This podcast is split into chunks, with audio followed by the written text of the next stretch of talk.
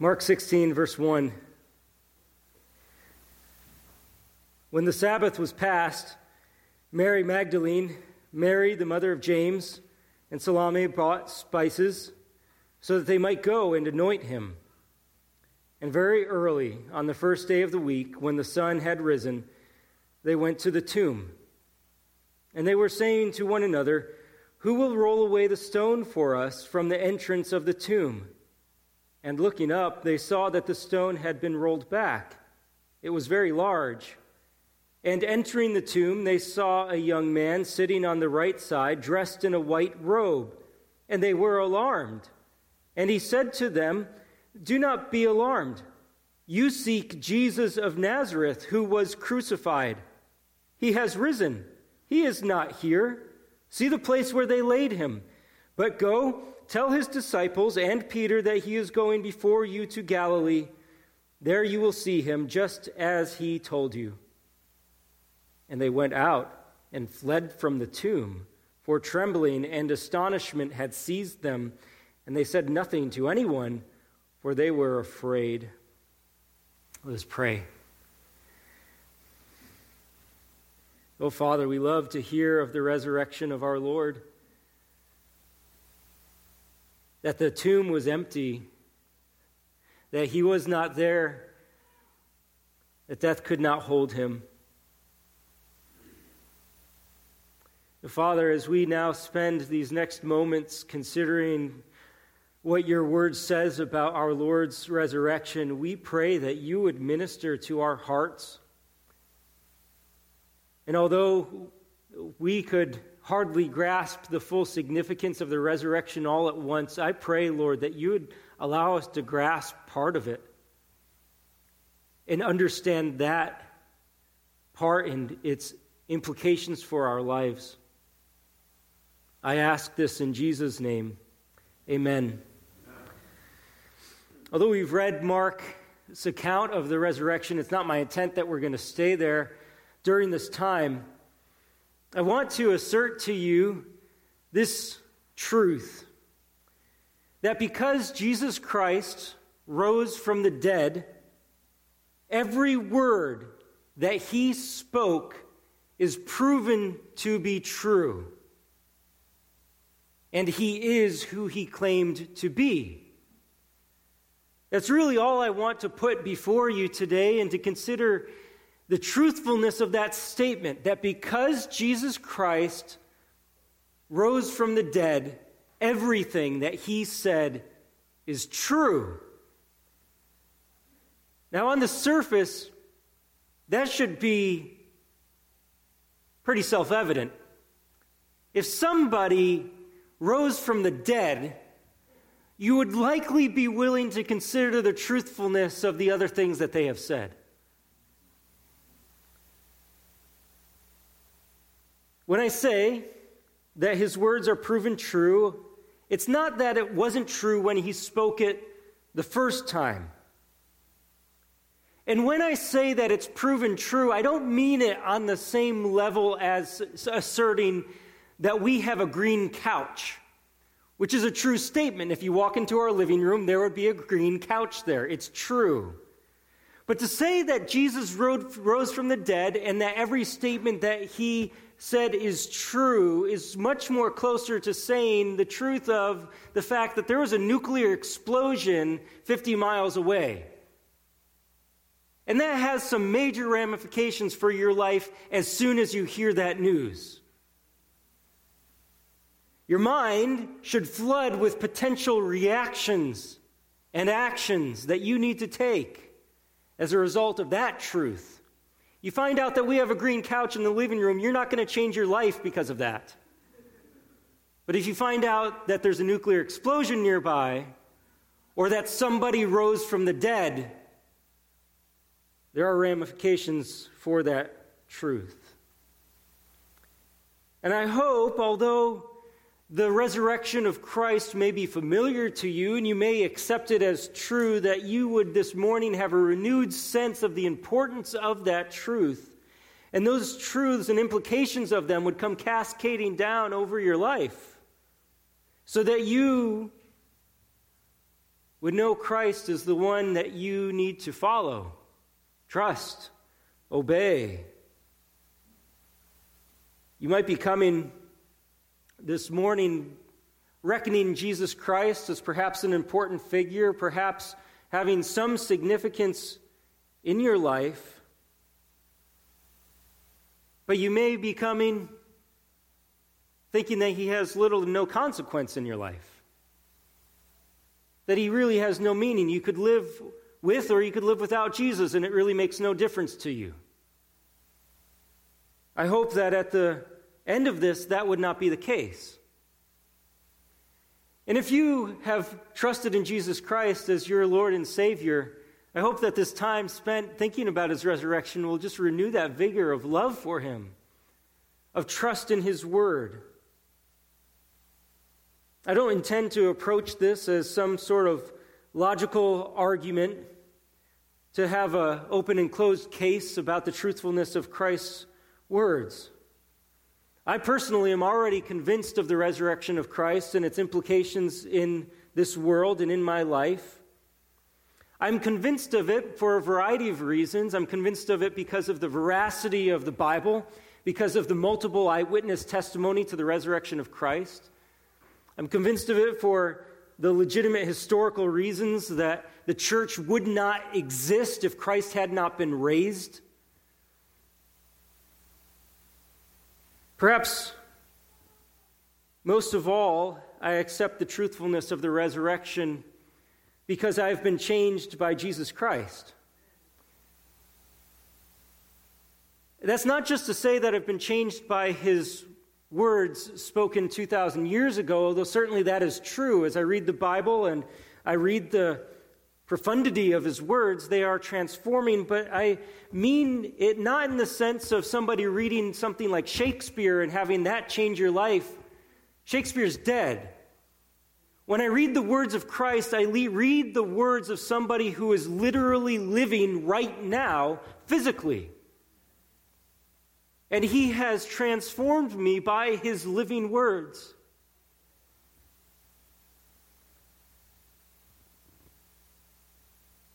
He has died, He has risen, and He lives as we speak. His words have lasting significance because He is presently alive. And so I want the words of Christ to have their full import on us, knowing that He is somebody who lives now. So, as we consider that because Jesus rose from the dead, all of his words are true, I want to give you some framework to build this on. First, I want you to see that Jesus himself foretold his resurrection. And because he foretold his resurrection, it gives lasting import to the rest of his words. It's important to establish from Jesus himself that not only did he know that he was going to die, he also knew that he was going to rise again. Every one of us knows that we're going to die, as long as you're a realist. Jesus didn't have to know that he was going to die because he was pure and righteous. He did not deserve death, so for him to prophesy his death was one thing, but then he also prophesies his resurrection. Jesus expects us to understand that because he foretold his death and his resurrection, the rest of his words are true. If you look at Matthew chapter 16, you'll see the first time that Jesus says this with a great degree of clarity. He actually says it earlier in his ministry, but it's veiled in an analogy. In Matthew chapter 16,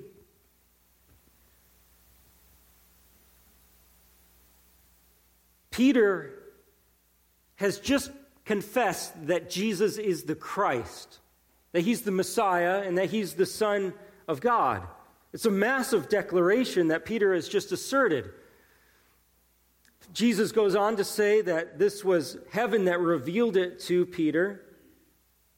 And then in verse 21, after Peter has acknowledged that Jesus is the Christ, Jesus goes on to say in Matthew 16, verse 21 From that time, Jesus began to show his disciples that he must go to Jerusalem and suffer many things from the elders and chief priests and scribes and be killed, and on the third day be raised. It's after Peter acknowledges who Jesus is that Jesus gives what will be the foolproof evidence of who he is his death and his resurrection. And so, if you don't understand the Messiah as somebody who died and who rose again, then you cannot understand the Messiah. It goes hand in hand. And so Jesus expects his disciples to understand that he foretold his death and resurrection as a very proof of who he is as the Messiah. Earlier in his ministry, in John chapter 2, Jesus went into the temple. He put together a whip and he drove out the buyers and sellers from the temple. He overturned the tables and the, of the coin changers. He did this at the beginning of his ministry, he did it at the end as well. This one's at the beginning. He went into the temple and drove these people out. He was asserting a great amount of authority as he did so. Who gets to go into a temple and decide that the people who are there don't get to be there? That could come across as fairly arrogant. And so Jesus is asked in verse 18 of John chapter 2 What sign do you show us for doing these things? In one sense, it's a legitimate question. Why does he get to do this? And his answer in verse 19 is this Destroy this temple, and in three days I will raise it up. The Jews then said, It has taken 46 years to build this temple, and will you raise it up in three days? But he was speaking about the temple of his body. When therefore he was raised from the dead, his disciples remembered that he had said this, and they believed the scripture and the word that Jesus had spoken. Jesus told of his resurrection beforehand so that his disciples would believe his words are true. And as soon as Jesus was risen, the disciples remembered what he said and came to the conclusion he was right. It's the resurrection which was the confirming sign that proved the legitimacy of his actions and his words. The resurrection was foretold by Jesus, but it was after the resurrection that the disciples got it and understood it. In John chapter 5, verse 36,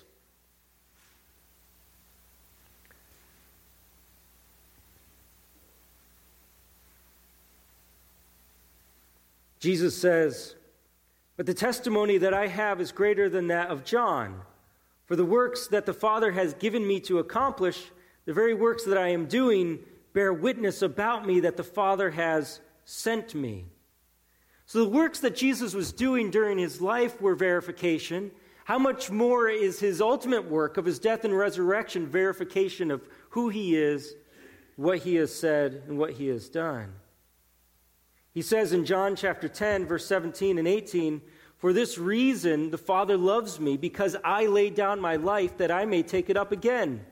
No one takes it from me, but I lay it down of my own accord. I have authority to lay it down, and I have authority to take it up again. This charge I have received from my Father. He continues to assert, before it happens, his death and his resurrection. In Matthew 27.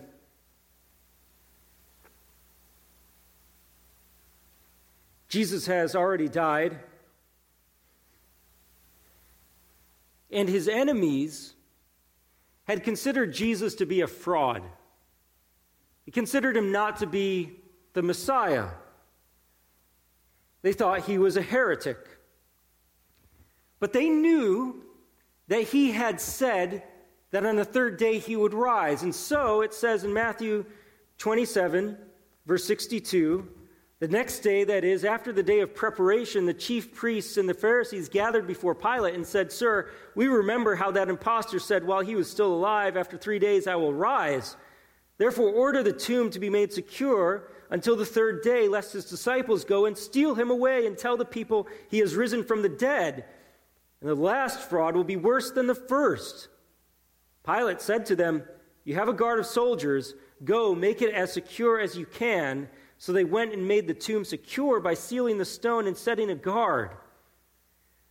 That text is important because his enemies knew what he had said, but they didn't think that he could come through and actually raise himself from the dead. But they did think maybe his disciples would come and steal the body.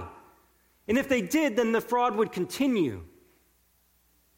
How much more then will the truthfulness of Jesus' claims be shown to be true if he actually raises from the dead? Which he did. The disciples didn't steal the body, they're all cowering away. They weren't going to come and take it. Jesus foretold that he would rise from the dead. Deuteronomy chapter 18 is the standard for prophets.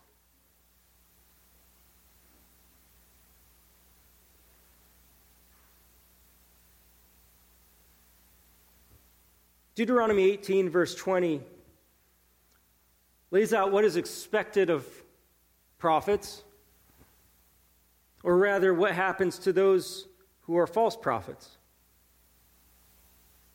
Deuteronomy 18:20 but the prophet who presumes to speak a word in my name that I have not commanded him to speak or who speaks in the name of other gods that same prophet shall die. And if you say in your heart how may we know the word that the Lord has not spoken when a prophet speaks in the name of the Lord if the word does not come to pass or come true that is a word that the Lord has not spoken the prophet has spoken it presumptuously. You need not be afraid of him. It's hard to think of a bigger personal prophecy that you could make about yourself than to say that I am going to die and rise again. That's fairly verifiable. Well, Jesus died and he rose, and he claimed that every word that he spoke was from his Father. And so, what does that say about who he is and what his words mean? It means he is who he says he is, and his words are true. Based on that simple rule, we have to come to conclude that Jesus' words are true, every last one of them. And we begin to see this lived out as soon as Jesus is risen. There is this inkling that Everything Jesus has said is true and going to come to pass. Luke 24, which is the, Luke's account of the resurrection, in verses 6 through 9, has the angel speaking. Luke 24 says, He is not here, verse 6, but has risen. And then the angel says this Remember, how he told you while he was still in Galilee that the Son of Man must be delivered into the hands of sinful men and be crucified, and on the third day rise. And they remembered his words. And returning from the tomb, they told all these things to the eleven and to all the rest. One of the first things that is declared about Jesus as soon as he is risen from the dead is remember his words. Jesus shows up in Luke 24 on the road to Emmaus. That wonderful story where two disciples of Jesus are leaving Jerusalem and on their way to Emmaus. And as they're walking, a stranger comes alongside them and begins in a conversation with them. And they had put their hope in Jesus, and I want you to listen to their words in Luke 24, verse 19. As they speak to this man beside them, who is Jesus, they say, Concerning Jesus of Nazareth, a man who was a prophet, mighty indeed in deed and word before God and all the people, and how our chief priests and rulers delivered him up to be condemned to death and crucified him. But we had hoped that he was the one to redeem Israel. They had hoped. But now he's dead, at least as far as they know. And they're not sure that what Jesus had appeared to be was actually going to come true. It didn't look like it was going to happen because he died. They had hoped. Eventually, these men have their eyes opened to the fact that the risen Jesus is there with them, and then he disappears. And after he disappears, all of their plans change because they go back to where they came from. Because you see, as soon as they realize that Jesus is alive, everything is transformed. It's no longer we had hoped that he would redeem Israel, it's that he is the Redeemer of Israel.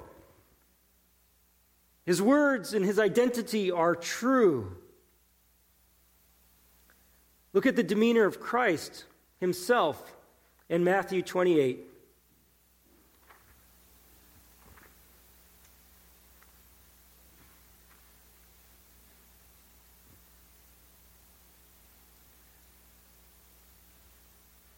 Matthew 28, verse 18, Jesus is speaking to his disciples. He is risen. They know that he is risen. And listen to the demeanor of his speech.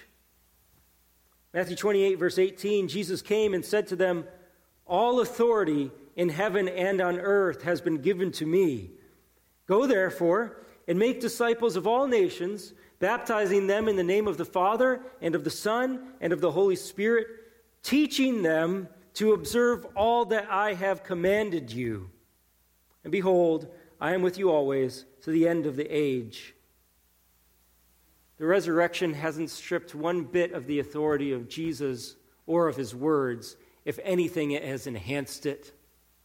So much so that the risen Christ asserts to his disciples that they need to go and make disciples of all nations. No longer is Jesus just somebody who's going into the Jewish temple to drive out the money changers. Now he is sending people all around the globe to tell them about the authority of Jesus and the veracity of his words. Jesus places a premium on all that he has commanded and believes as the resurrected Christ that every word that he spoke is worth listening to, be believed, and obeyed. At the end of the Gospel of John, after we've seen the resurrected Christ and he's interacted with his disciples, John chapter 20, verse 30 and 31.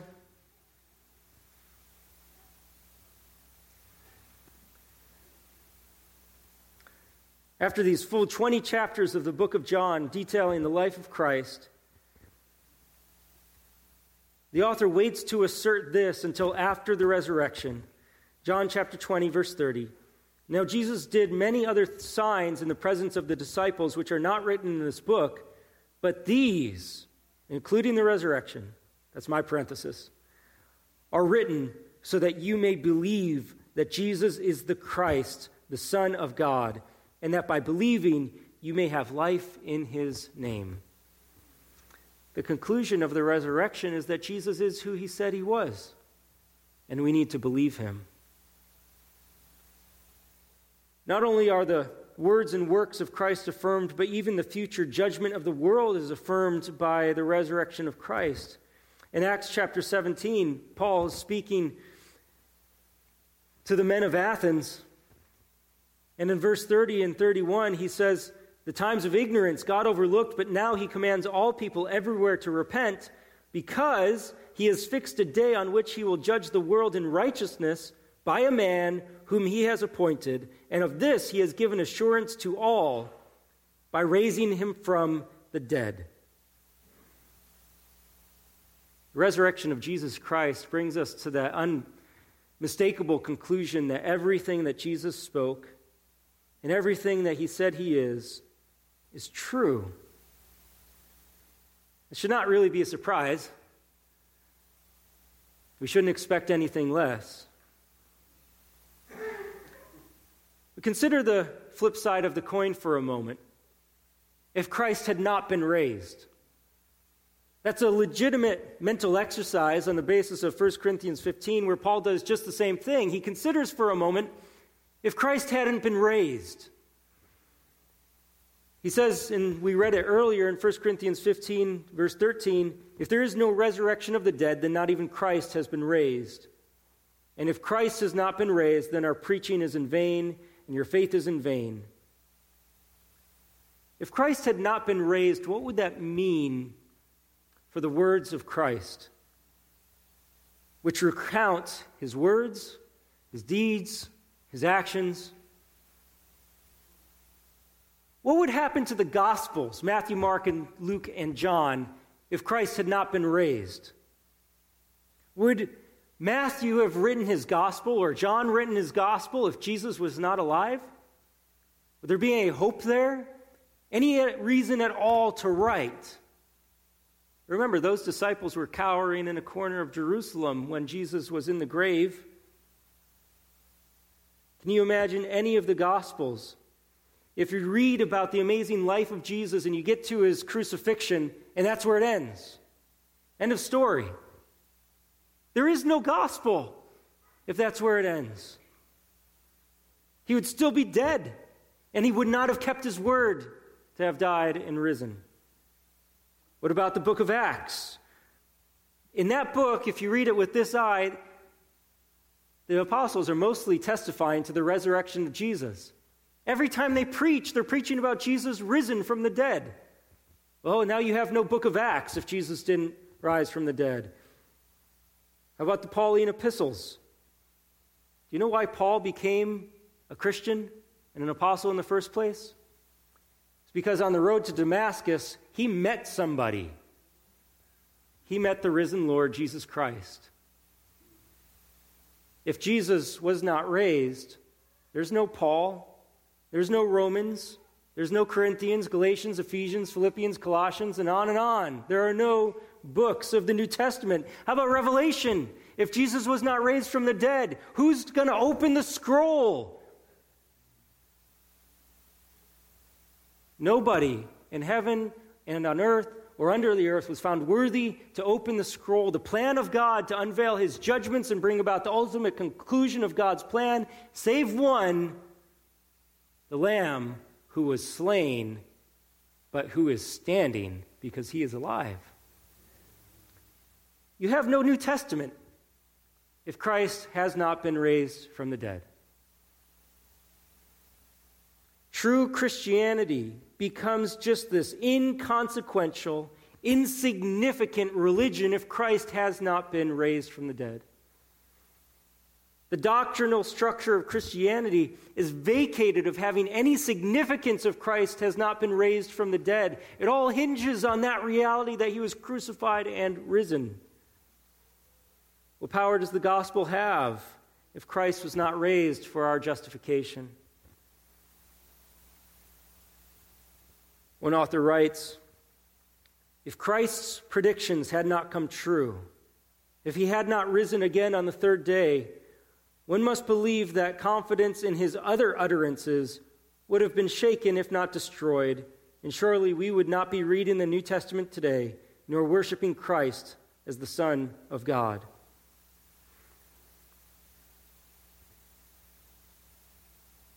Because Christ has been raised, all of his words are true. Every last one of them. And we do have a New Testament. We do have the Gospels. We do have New Testament doctrine and salvation because Christ has been raised. Because Christ rose from the dead, who he is and what he said is true. They're true in the sense of a lion's roar rather than a cat's meow. They're true in the sense of a duly appointed judge's declaration more than a five year old declaring whether you're innocent or guilty. The words of Christ are true for you today. They're true in that you need to listen to them immediately with an urgent and desperate need because He is risen and what He said has implications for your life right now. So I want to give you some of these assertions that Christ made, and this is where we will wrap up our time. Because Christ has been raised, all that he said is true. Well, what has he said? Well, we'll think about these in a couple of categories.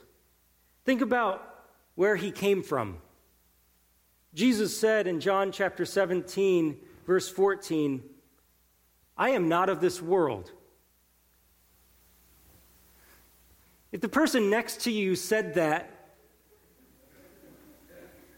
you might think, well, yeah, you kind of got a chance. That's true. No, not, don't do it. If somebody said that, you think they're a lunatic. Jesus said it. I am not of this world. No wonder he is so different from us. He says in John 8 23, I am from above. He says in John 6 38, I have come down from heaven. The significance of that is not lost on us. In John 3:31 it says, "He who comes from above is above all." Because Jesus Christ rose from the dead, that is true. He's not of this world, He is from above. He came down from heaven. And because He came from above, He is above all. Do you hear the lion roaring? That is not a cat's meow. He says in John 5:36, "The Father has sent me. Well, what do you need to know about Jesus? You know where he has come from, he's from above. What do you need to know about him? Oh, you read the Gospels and you need to know everything about him, but there's a few things that I'll point your attention to. He has the authority to forgive sins. Jesus says in Matthew 9, verse 6, You may know that the Son of Man has authority on earth to forgive sins.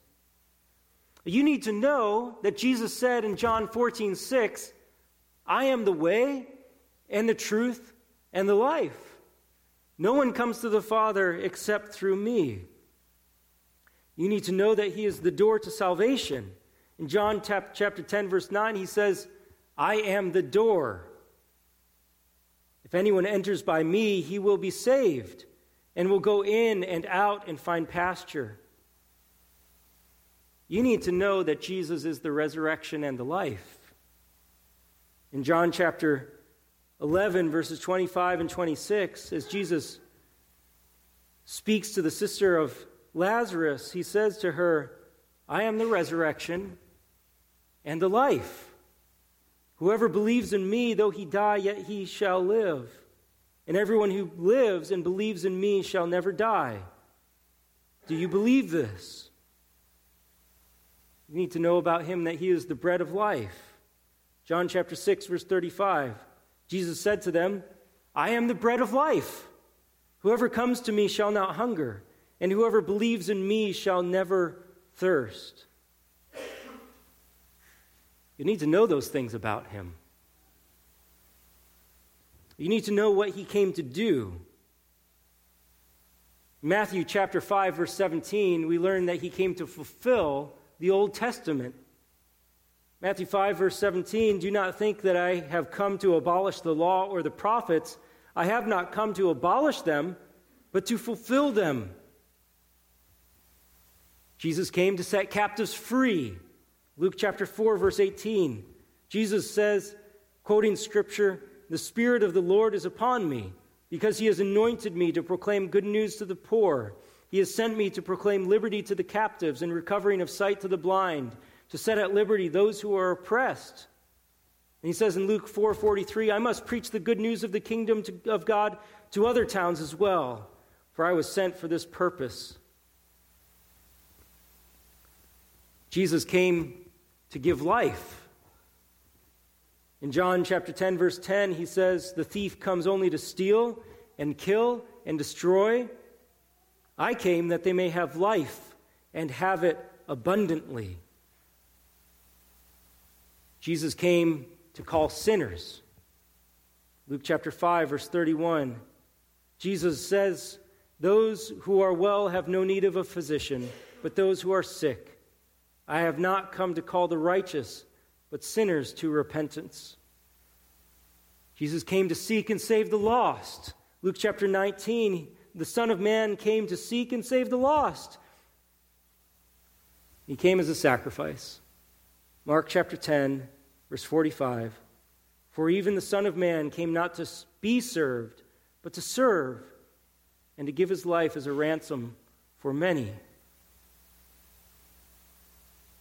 The claims of Jesus are so big that they have lasted for 2,000 years without letting up any of their power.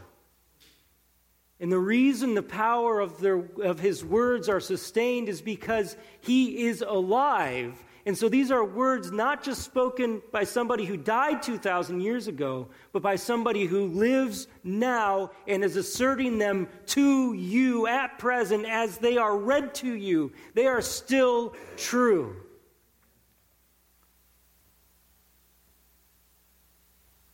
The ransom payment of his blood on the cross is still valid. His offer of salvation as the door is still valid. His appointment to preach good news to the poor is still valid. His appointment to give life and to give it abundantly is still valid because he rose from the dead and still lives. His bank account has not run dry. What does Jesus expect of us? He said so many things. Here are a few. He expects us to despise sin. Matthew 5, 29 through 30. If your right eye causes you to sin, tear it out and throw it away. For it is better that you lose one of your members than that your whole body be thrown into hell. And if your right hand causes you to sin, cut it off and throw it away. For it is better that you lose one of your members than that your whole body go into hell. What else does Jesus expect of you? He expects you to love your enemies. Matthew 5 44. But I say to you, love your enemies and pray for those who persecute you. What other words has he spoken that are true? He says in Matthew 5:48, "You therefore must be perfect as your heavenly Father is perfect." He tells us where to lay up treasure in Matthew 6 verse 19, "Do not lay up for yourselves treasures on earth, where moth and rust destroy and where thieves break in and steal, but lay up for yourselves treasures in heaven, where neither moth nor rust destroys and where thieves do not break in and steal." He calls us to build our house on his word. Says in Matthew 7 Everyone then who hears these words of mine and does them will be like a wise man who built his house on a rock. And the rain fell, and the floods came, and the winds blew and beat on that house, but it did not fall because it has been founded on the rock. It tells us not to be ashamed of his words. Luke 9:26 For whoever is ashamed of me and of my words of him will the son of man be ashamed when he comes in his glory and the glory of the Father and of the holy angels. And he tells us in Matthew 16 24, then Jesus told his disciples, If anyone would come after me, let him deny himself and take up his cross and follow me. He means that. As the risen Lord, he does not mistake his words. He expects anybody who would come after him to deny himself, take up his cross, and follow him. One last category. What is Jesus going to do? What is he still going to do? Things that maybe we haven't seen in their totality yet that he promised he would do. In Matthew 16, 18, he says, I tell you, speaking to Peter, you are Peter, and on this rock I will build my church, and the gates of hell shall not prevail against it. That's something he's still doing. And his words have proven true and will prove true. He also said that he is going to come again. Matthew 25, verse 31. When the Son of Man comes in his glory and all the angels with him, then he will sit on his glorious throne. Matthew 16, 27, the Son of Man is going to come with all his with his angels in the glory of his Father. Then he will repay each person according to what he has done. One more. What else is Jesus going to do? Because he is resurrected, he is going to also resurrect everyone. John 5:25 Truly, truly I say to you, an hour is coming and is now here when the dead will hear the voice of the Son of God, and those who hear will live. But Jesus goes on to say this Do not marvel at this, for an hour is coming when all who are in the tombs will hear his voice and come out and those who have done good to the resurrection of life, and those who have done evil to the resurrection of judgment.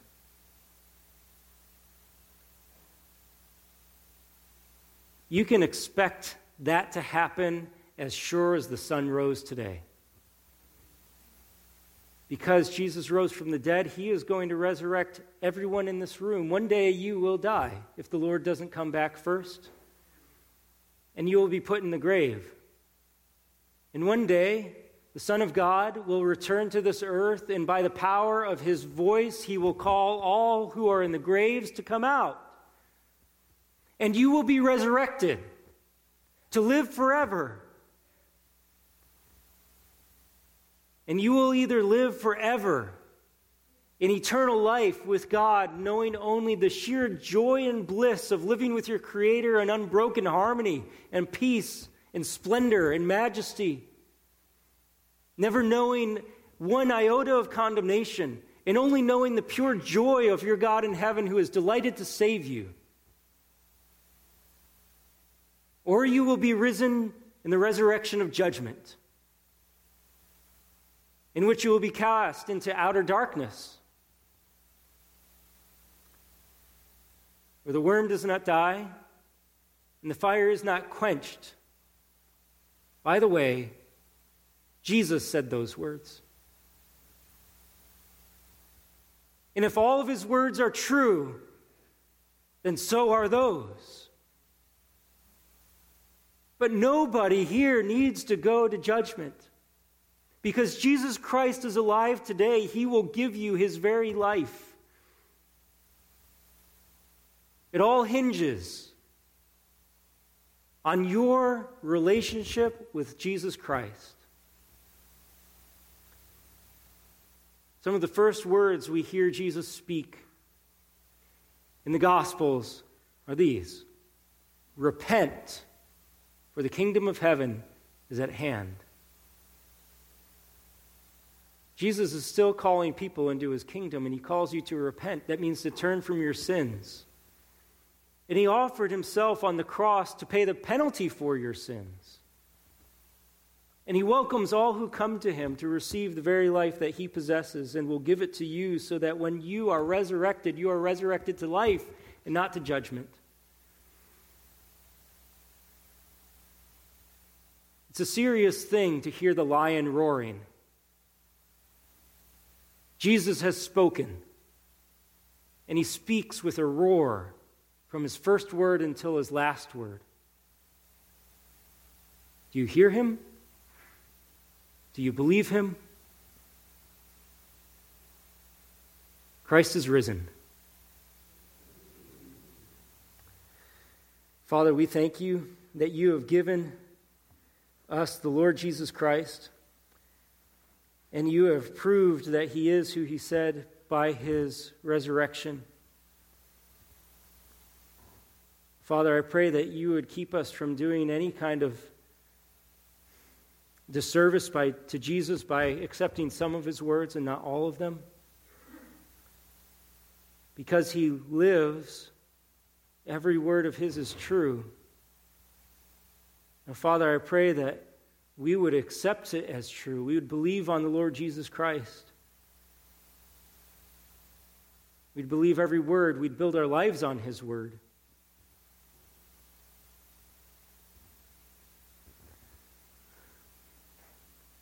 Father, you have told us through your Son that there will be a day when each of us are resurrected.